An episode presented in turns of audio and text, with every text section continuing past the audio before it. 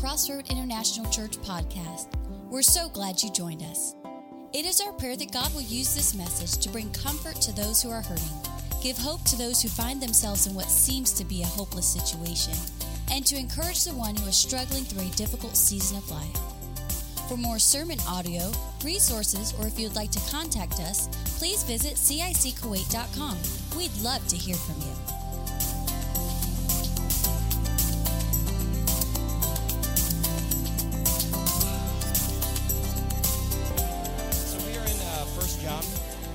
Still in this series entitled Vital Signs, and we will be in chapter 2 today.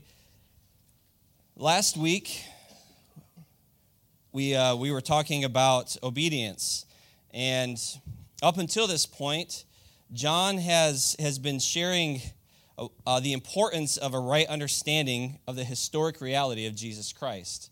It's when he starts out in chapter 1 there, it's kind of takes you back almost to his gospel, how he starts out in the beginning, and then even kind of reflecting Genesis in the beginning. And so he's really establishing who Jesus Christ is, and that Jesus is necessary for salvation. He is the basis of fellowship, and he is a cause to rejoice. All right, and that's kind of what we've been gathering up until this point. And then, again, going into reflecting on last week, he goes on to give several marks or proofs of genuine salvation, which are true believers obey God's word. You almost might think that should go without saying, but I think if you're like me, you need to be reminded of that from time to time, don't we? We are supposed to obey God's word. And it on a surface level, it seems very simple, doesn't it? But if we're not careful, we can just kind of drift at times, or those parts that we just don't like and we kind of choose to stay ignorant about, we can't get by all the time. We can't continue to just claim ignorance, can we? That's why we preach the whole Word of God here, so that we can help you with that. And then you don't have any excuses, so I don't know if that's good or bad for you, but we're going to keep doing it. But we're supposed to obey. Obedience is a requirement, all right? It's hard. It's tough. And when you read those hard sections of Scripture where maybe you see in your life it's not lining up, I get it. It's challenging, but we are called to engage that by God's help. Through God's help, we are able to overcome those things, right? God has overcome the world. He has given us the ability to overcome sin in our life. And so we can actually rejoice in that we're not left to be stuck in our sin. And with obedience, if you recall last week, we talked about loving God's people. Loving God's people. And we call it fellowship, but loving this sea of people here, right? And all of God's people around the world. And if you recall from last week, we talked about vertical first and then horizontal. When your relationship with God is there and intact, it makes this a little easier. And only from that relationship, vertical, can we do the horizontal relationship of loving one another. And just to touch on that point last week about the word hate we talked about. Do you remember that? And how we can kind of misunderstand that. It's not hate like despise, but it's talking about loving less, loving someone less. And we're supposed to love one another with the same amount of love. And so that kind of brings us up to this point today in chapter 2 and verse 12. And that's where we'll begin. And today we're going to be talking about worldliness, all right? The danger of worldliness. And many things might come to your mind, like what is this definition, or what would you call worldliness, or what does it look like in your mind? And we'll get to that, some of the answers in a little bit here. But before we do, we're going to go through this first section in 12 and 13 and 14. And we finally sort of get, if you recall, if you were here for the first message in 1 John, we talked about how this isn't written like a normal letter, meaning he doesn't have like an introduction, like a normal letter. He doesn't identify himself or who it's to. But now we kind of get this idea of why John is penning this letter, okay? And so that's where we're going to start today, and then we'll just unpack it from there. So beginning in verse 12 in 1 John chapter 2, I'll be reading from the Holman Christian Standard, the ESV is on the screen. If you're in the app, it should be the Holman as well. So beginning in verse 12, it says, I am writing to you, little children, because your sins have been forgiven on account of his name. I am writing to you, fathers, because you have come to know the one who is from the beginning. I am writing to you, young men, because you have had victory over the evil one. I have written to you, children, because you have come to know the Father. I have written to you, fathers, because you have come to know the one who is from the beginning. I have written to you, young men, because you are strong. God's word remains in you, and you have had victory over the evil one. Let's pray. Heavenly Father, I just thank you for today, God. I thank you for this opportunity just to share your word. God, I pray that you just use this time, Lord, to speak to us, to speak to our hearts, Father God. God, I pray that you just allow us to hear the word and also to respond to your word, Father, and to engage in change that is where change is needed. And so, Lord, we just thank you that your word is alive and that it changes us. And so we just trust you with that today, and we thank you for it in Jesus' name. Amen. Amen. So if you were, imagine if you would, if you were out on the street today and after service here and you go to lunch somewhere and you can't find a place, or you want to go to a restaurant or something like that for lunch, and you were to go to somebody that knows where this restaurant is, and you said, yeah, you know, can you tell me where this place is, like this place to eat that I'm trying to find? And if that person looked at you and said, yeah, you just need to head south-north, okay? Or, yeah, just go east-west, and it's right over that way. Has this ever happened to anybody? Yeah. Has it?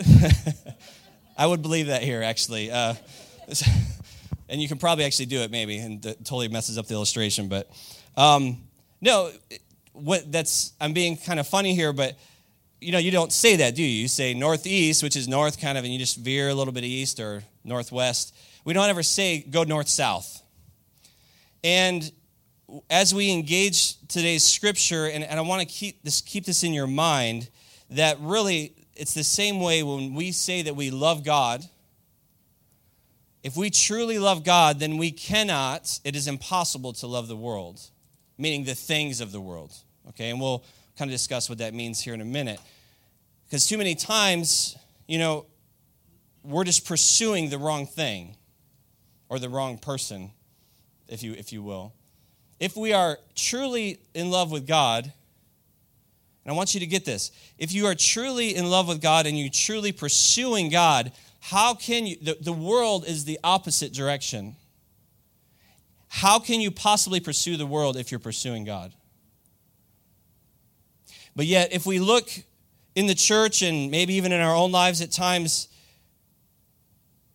we can see it without looking very far or very long, where people, you look at them and you're like, what's going on here? What is it that you're pursuing? Is it the things of this world, or is it God? And so I want us to kind of have this in our mind, that it's one or the other. We can't have both. We cannot have both. And so beginning in, again, the verse 12 there as I read, I want you to see that this is can be a little confusing, so I'm going to kind of try to clear up some of this. So when he starts out, he says in verse 12, he says, I'm writing to you, little children, because your sins have been forgiven on account of his name. Okay? And now, if you can jump to 14, it says, I have written to you, children, because you have come to know the Father. Now, what you're going to see is like these kind of two echoes almost, or two repeated lines. So at the beginning of 12 and 14, you have this address to children. And then if you notice, you have two, again, parallels. I am writing to you, fathers. All right, you see that? And then if you jump down to two more there at the end of 13 and the end of 14, it says, I have written to you, young men. Some of them are literally word for word the same. Others have a little bit of difference, right? And it's kind of confusing because what it comes across as in our translation is it's kind of maybe children, young men, and then men, all right? And it applies here to women as well. You understand what we're saying. But what is happening is that first one where he refers to children is he's just speaking in general to everyone, okay? And if you go back, there's all throughout 1 John, but for example, if you go back to 2:1, I don't know if we have it on the screen, but it says this. He says in 2:1, he says, "My little children, I am writing you these things so that you may not sin," okay? So again, if you recall, John loves these people. He loves them to the point where he considers them his children. So this is a general statement here, I believe, that he's talking to his children, just like he refers to them throughout the whole letter. And so he says to everyone, "Little children, because your sins have been forgiven on account of his name." Who's his name? The name of Jesus. The name of Jesus. And if we jump down to 14, he says, "I've written to you, children, also, because you have come to know the Father." And we see the relationship here is that our fellowship is with the Father through his Son, Jesus Christ. And this is critical, for he's reminding them before he gets into this part about being in the world or drifting towards worldliness. And so he's wanting to solidify and remind them where their salvation comes from and who their salvation is in. It's in Jesus Christ. And because of Jesus and the work of the cross, they now have relationship with their Heavenly Father. And so he's solidifying this at the beginning of these two paragraphs, if you will. So we see that, and we see the two groups now that we're going to get into of fathers and young men. Now, again, sorry, there's just we have to bring more clarity here. So fathers here really isn't necessarily fathers in the sense of, father, son. These are fathers are referring to basically your older men, okay? Are there any older men in this room who would consider themselves older? Just want to see where everybody's at here. Okay, I agree with pretty much all of you. Just kidding. You're as young as you feel, I guess, right?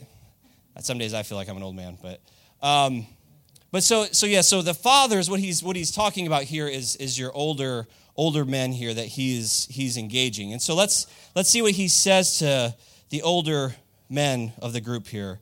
He says, "I'm writing to you, fathers, because you have come to know the one who is from the beginning." And if you notice, again, his other part, and there's a slight change here. If you notice, he says, "I am writing," depending on your translation. It says, "I am writing," and then the next time he says, "I have written." So it's kind of like this all-encompassing, like, I have written and told you this before, but now I'm reminding you of who you are in Christ. And so he's reminding the older men there. And this is pretty much word for word besides that. It says, "Because you have come to know the one who is from the beginning." Now listen, this word "know" is a very deep knowing and understanding. This isn't just I know my alphabet or something. This is a very deep personal relationship of knowing. There's the same word is used when you read in Scripture where when we're standing in front of Jesus, or some people are standing in front of Jesus, and he looks at them and he says, "Go away, I never knew you." What is he saying there? Is he saying, does Jesus not know who this person is? He's God, right? So it's pretty safe to say he probably knows them, right? He knows who they are, but he's saying, "I never knew you," meaning I never had personal relationship with you, a close relationship. And so this is the same kind of knowing that God is saying here, and he's speaking this to the older men because he wants to bring out this understanding, and he wants to remind them because they're more seasoned, and they're at this place in life that they have something, really a stability to offer to the other people around them. And so he's wanting to, again, lock in this idea that they have come to know the one who is from the beginning. Now, to get into the portion where he's talking about young men. Any young men in the room? Yeah? Yeah, come on, man, raise it proud, loud and proud, yeah? Yeah, there you go. All right. If you need help with that, I can help you understand if you're a young man or not. Yeah, there you go. There you go. I might need to shift my message another direction here. So he says to the young men, so this is kind of, I think, where most of a lot of the difference is, and I just want us to delve in here. So he says, I am writing to you young men, in end of 13, I'm writing to you young men because you have had victory over the evil one. Now, jumping down to the end of 14, he lays out this, it's kind of bookended now, those same phrases, I have written to you young men, and then at the end of it says, and you have had victory over the evil one, but there's a key phrase in there that I think he brings out intentionally, and he wants to remind now because he is wanting to tell them that because you are strong, God's word remains in you. Okay? Where is the source of their strength coming from? Because of God's word remaining in them, right? It's not in their youth, it's not in their physical strength, but he's telling them it's because God's word is in them that they are strong. Turn, if you have your Bibles, I'm going to go ahead and go there today. Go to Isaiah. It's in the Old Testament, chapter 40. I just wanted to read just this passage here from the prophet Isaiah, describing who God is. And let's begin in 40, verse 28. And it says, do you not know? Have you not heard? Yahweh is the everlasting God, the creator of the whole world. He never grows faint or weary. There is no limit to his understanding. Now, verse 29, he gives strength to the weary and strengthens the powerless. Verse 30, youths may faint and grow weary, and young men stumble and fall. Verse 31, but those who trust, some of the King James says, wait on the Lord or in the Lord, will renew their strength. They will soar on wings like eagles. They will run and not grow weary. They will walk and not faint.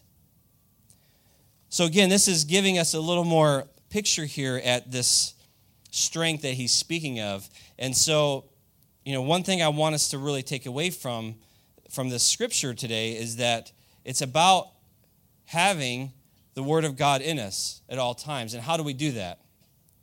By spending time in the Word, right? By spending time in prayer and spending time with Jesus and making that a priority in our life. And through that, when God's Word remains in us, we can be strengthened to stand. Now remember, this is all leading up to this part we're going to talk about worldliness. So he's wanting to just get this cemented in to these guys and say, listen, this is where your source of strength is, and this is how you can do what I'm about to share. One thing I do want to just mention here, as I was preparing, it came to my mind. Notice there's a distinction between old men and young men in this, right? In this room, as we look across, there is a mixture of old men, young men, old women. Sorry, is that okay to say? No, it's not. But like fine wine, like wine, and you age. Is it working? Or just I got a bigger shovel. Just keep. I'm really good at this. My wife will tell you. I can shovel a hole in 2 seconds. So, I don't even know where to go from here. Old and young, yes. You young, older women, and then there's younger women and old men and young women. Experienced, yes. Any other options? Huh? Senior. Okay. Senior. Seasoned. Sure. I'm scared to keep asking for anything else. So but what I want to point out is this. There's a point here, I promise. Is that in this mix of people, we have a tendency to separate old and young. Young people want to typically hang out with their young friends or do their young people thing. The other people tend to just want to, sometimes you just want to do other things that you're interested in and, you know, and be with people that are like you, right? But I think the key to the body of Christ, and you know, the reason John is separating these two and addressing these two is that we need each other. There's value in relationship across the spectrum, if you will. And I mean, when we ran a life group years back, and it was one of my favorite life groups ever, because it was just this, we had this spectrum of people from all over, of different ages and different places in life, and what you find is you glean from each other. And I love sitting with, you know, aged people and just listening, right? Because I can't get a serious point across here, right? Because when they talk, when they speak, I've learned at my age, which I'm kind of like straddling now, you know, between old and young, I've learned that there's wisdom there. And by stopping and listening, I can possibly be saved from potential catastrophe down the road if I listen. And God has put us together, and I think if we pause and listen and stop and we try to mix together, I think, you know, it's beneficial for everyone. And so for the young people, especially here, who you would say you're a young person, you need to go upstream. You need to seek out relationships with older couples and people at different places in life, so that you can gain wisdom and understanding, because they have much to offer. The body of Christ is not made up of a bunch of fingers or a bunch of kneecaps. It's made up of this mix of people. And so we need to utilize that and let that minister to us. And so I just wanted to bring that out and encourage you with that. Now, so all this, again, is we finally get this reason for writing. And John is bringing out that understanding our spiritual condition will prevent, ultimately, our worldliness or going into the world, to understand who we are in Christ. Verse 15, he says, "Do not love the world or the things that belong to the world. If anyone loves the world, love for the Father is not in him." I'm going to kind of pause there for a minute. Do not love the world or the things that belong to the world. If anyone loves the world, love for the Father is not in him. Now, this word "world" here, because when I, you know, read this, and if you know, I mean, the John 3:16, right? "For God so loved the world that he gave his only son." And I was kind of like wrestling around with this a little bit, like, you know, what does this mean exactly? You know, you can love the world, but I'm not, because isn't that right to say that we're supposed to love the world or people, right, in the world? And so, and I'm looking at this, and God's just sort of, you know, unpacking it for me and helping me out here. And you know, so one thing that is helpful is to understand what this word "world" here means, okay? The word "world" here means are basically anything that's in opposition to God, all right? Forces that are in opposition, those things that are corrupted from the fall of man when Satan took the wheel, so to speak, all right? When man fell, Satan was there, and he's like, "Thank you for giving me control." And that's why when you look around now, what do you see? Crazy, disaster, bad stuff, right? Okay? So this is what we have to understand to begin with, what he's saying here when he says, "Do not love the world or the things of this world." And what he's saying is that we cannot love anything more than we love God. All right? We can love people, but we cannot love people, we cannot love the sin that those people are committing. We cannot love the things of this world. We can't love anything that's not eternal. If I boil it down, let me boil it down like that, okay? So if you have a child, if you have a son or daughter, and that son or daughter goes out into the world and they're living crazy, can you still love that son or daughter? Yeah. You should say yes to that, okay? I'm not setting you up. What I mean is, and this was something I think it's kind of cool. I don't think it's crazy me or anything, but is your son or daughter eternal? Not from beginning eternal. I'm saying eternity going forward. Yes, they are, right? When they die, is that the end? They're going to go into eternity. Now, their destination, that's something we need to discuss, right? So I think what God is saying, or, you know, what God is trying to get across and what John's trying to write in this letter is that we can love people. We are to love the people in the world because we love them where they're at. And we love them, not their sin. They need Jesus. But we have to show the love of Christ to them. And so one thing that I think, you know, also is evident here is that in ourselves, we cannot love somebody that's unlovable. I mean, maybe, I don't think I can't.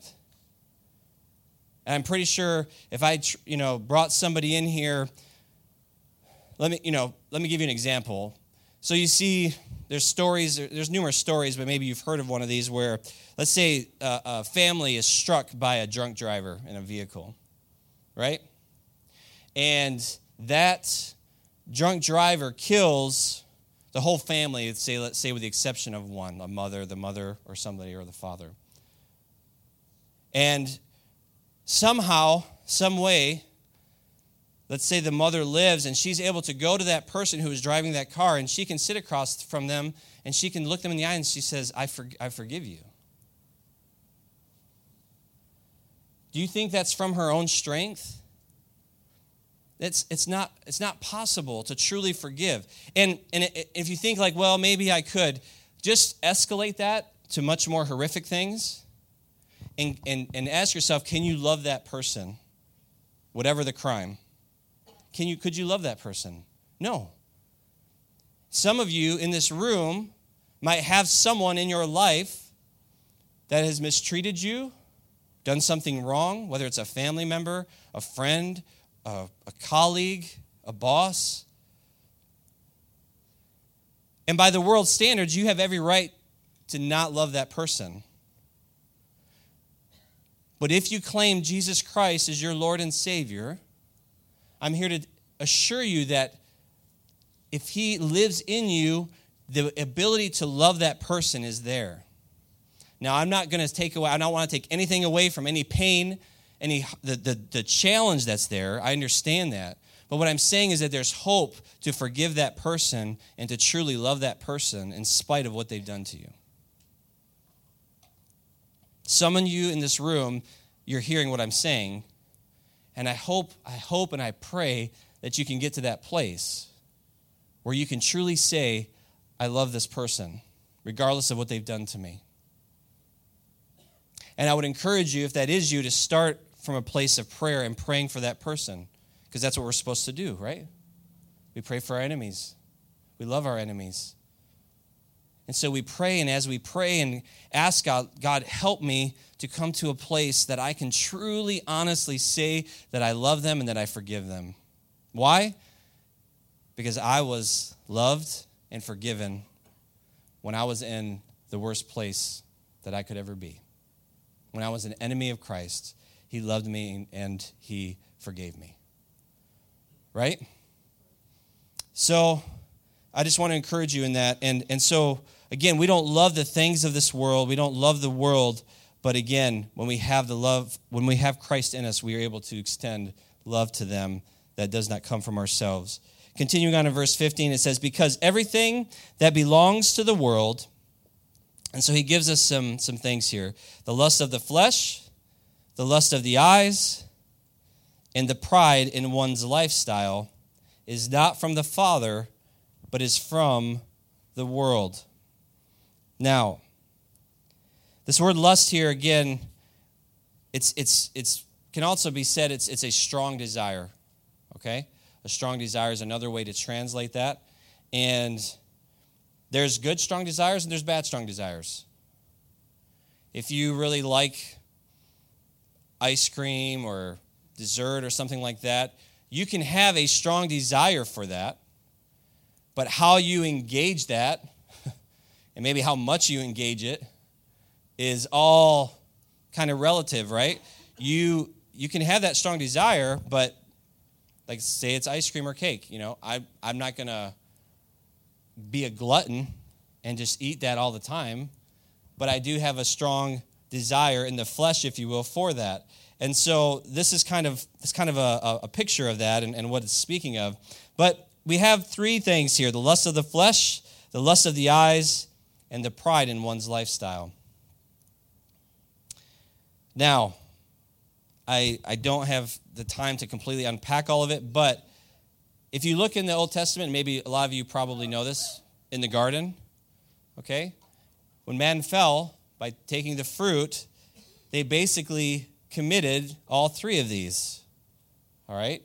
If you want to study this, go online. It's very simple to find. The lust of the flesh, the lust of the eyes, and the pride in one's lifestyle, okay?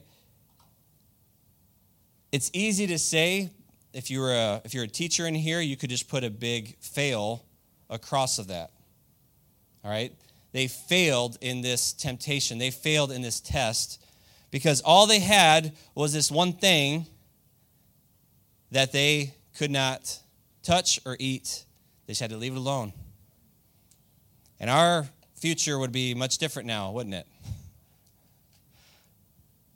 I always wonder, like, what the line is going to look like to talk to Adam and Eve in heaven one day, you know? It's probably going to be really long. But they faced this, and they chose to do it, and they fell, and they failed during their temptation. Now we fast forward into the book of Matthew, the Gospel of Matthew, and this guy named Jesus, right? And he was led into the wilderness, wasn't he? And when he was tempted in all three of those same areas. And as we talked about earlier, how did he respond to each one? With Scripture, with the Word of God, didn't he? It is written. And this is the importance of having the Word in us, is that when temptation comes and the things of this world come crashing in, we need to be able to stand against that, and it's only through the Word of God that we can do that. Having the Word of God in us. How many are thankful here that Jesus passed the test? Amen? Because what happened after that test? It says in the Scripture, it says he was led by the Spirit, but then it says he came back endowed with power by the Spirit of God, and he began his ministry on earth at that point. And you know the rest of the story. Amen?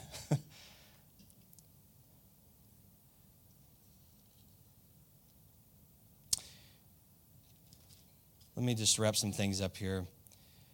I just want to finish in verse 17, and it says, "And the world with its lust is passing away, but the one who does God's will remains forever." All right? What's another word, or what's a word for does God's will? It's very simply obedience, isn't it? It's echoing back to what we had talked about last week and about obedience and to the Word of God and what God is calling us to do. The one who is obedient, you could say, remains forever. You see, I believe, church, that we just sometimes, and here it's everywhere it's challenging, but here when you see just all the materialism and just the pursuit of things that are opposite of God. If you've ever gone to a restaurant and you want to sit down, if you want to go sit inside, you can pretty much be seated immediately. If you want to sit outside where everybody sees you, has anybody noticed this? They ask you, "Do you want to sit inside?" And you look inside, the restaurant's empty. Outside, everybody's sitting there. Why are they sitting there? Because they want to be seen, right? They want to be seen. Now, sometimes, if it's a nice view, maybe you want to sit outside, but you can go to any restaurant. You can go to the mall, all right, to Avenues, to Cheesecake Factory, and you look at the outside, and it's packed. Everybody wants to sit on the edge. Why? Because they want to be seen that we're out eating this, and they're going to take their 50 selfies, right, of their food and that they're there eating and post it on Facebook so everybody can see what they're doing, that they're eating at this restaurant. And so there's a lot of pride that just spools around us every single day. We can slip into that. Sometimes we like that. We like people to see us in certain places. We like to be recognized for certain things. And so it's essential that we have the Word of God in our hearts, it's essential that we are being obedient to what the Word of God lays out so that we don't move into these things. And so to love people and to love people in a world around us that's fallen, we have to be very vigilant to stay in the Word of God, okay? To stay in the Word of God. And so as we wrap up, I just want to just leave you with a few questions just to think about this week. The first question I would ask you is, have you come to know God through faith in Jesus Christ as your Savior? It's very simple, because if you haven't, we want to give you that opportunity today. And if you haven't, and you cannot honestly say yes to that, I would invite you to see me or Pastor Steve after service, and we would be happy to help you with that.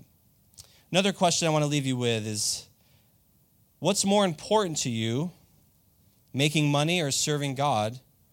Would you rather be rich or holy? Okay?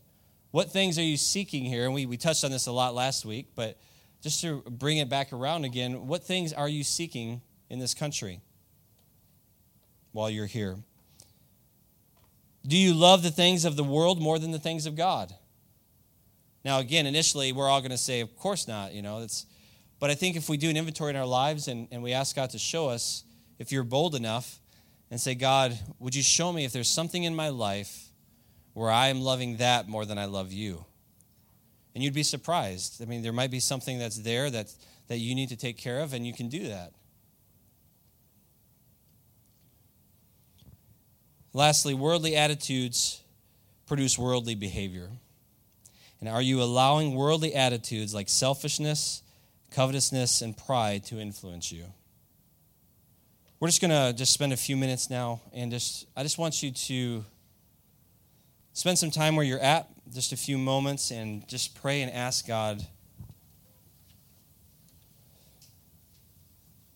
are there areas in my life where some worldliness have crept in?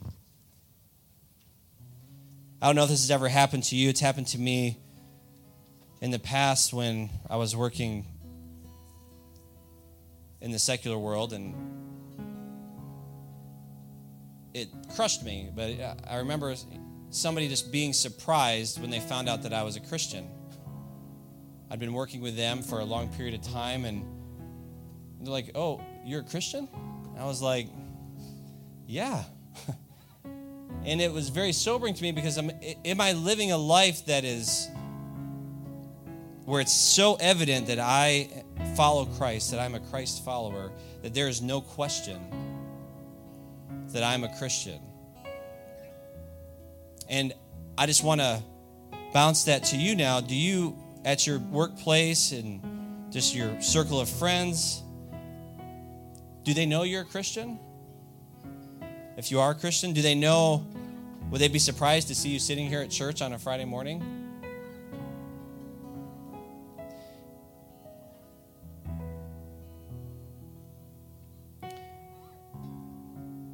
If they don't, and if that's something that's you're feeling some conviction on, then I would encourage you just to repent of that. You need to get in the Word of God, and you need to pray, and you need to live a life where it's speaking loudly of who you serve, the things of this world or God.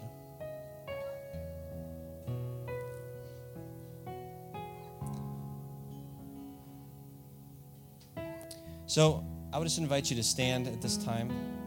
We're just going to sing through this song just for a moment, and we still have plenty of time. We're not in a rush. Just use this time to just reflect and to ask God to show you, are there areas in my life where I have drifted into the ways of this world?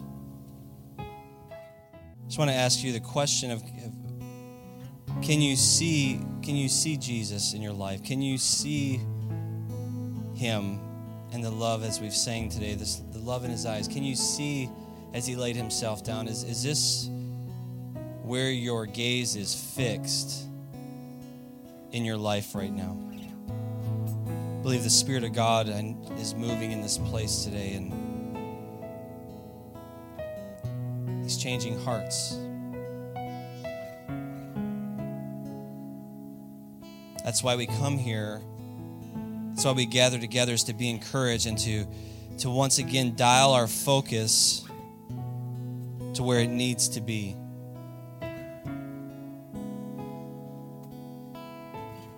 It's much like when you light a torch, and first you have this flame that really can't do anything, but as you take the knob and the adjustment and you adjust that down to this flame that's able to cut through something with precision, and that's what's happening right now, is the Spirit of God is speaking to you, and He wants you to come into a place where you have clarity of who it is you're serving and why it is you're here and what it is you're supposed to be doing, and He wants to use you. And I believe He's saying today that it's about removing, allowing Him to come in and take the worldliness from your life. You cannot go north and south at the same time. You cannot serve God with all your heart while serving the world and pursuing the things of the world. Which direction will you choose today? And some of you, I believe your heart is to follow God, to follow Christ, but you've just allowed the noise of the world to just be turned up, and it's overshadowed that, and you've lost sight. If you're here in this place and you find yourself confused, you find yourself unsure of who Jesus is, He wants to meet you here today. He wants to meet you here today.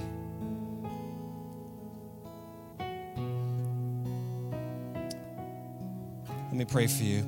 Heavenly Father, I thank you, God. I thank you for, God, what an opportunity just to gather together in your presence in Kuwait. God, that you have blessed us with this place and this time right now to be able to stand here in your presence, worshiping you. God, I lift up each person today that boldly raised their hand and said, you know what? I've gotten distracted.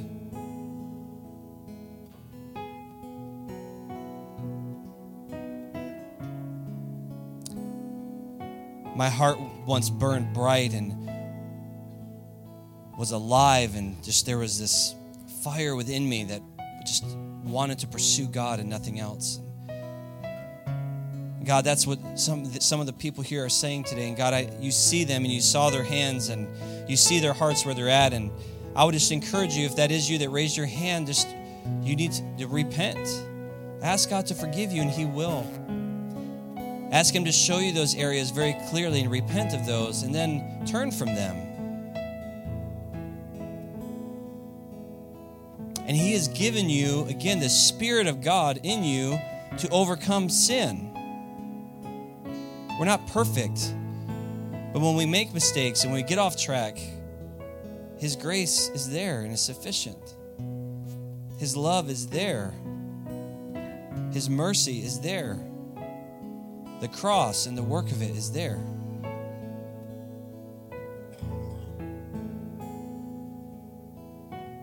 God, I thank you for stirring our hearts today, that you stir our hearts to you and to the things that are important to you, Lord, that you make those things important to us, that we are able to be a light to this world, that we are able to love this world, and that we can be in this world but not of it, as the Scripture says.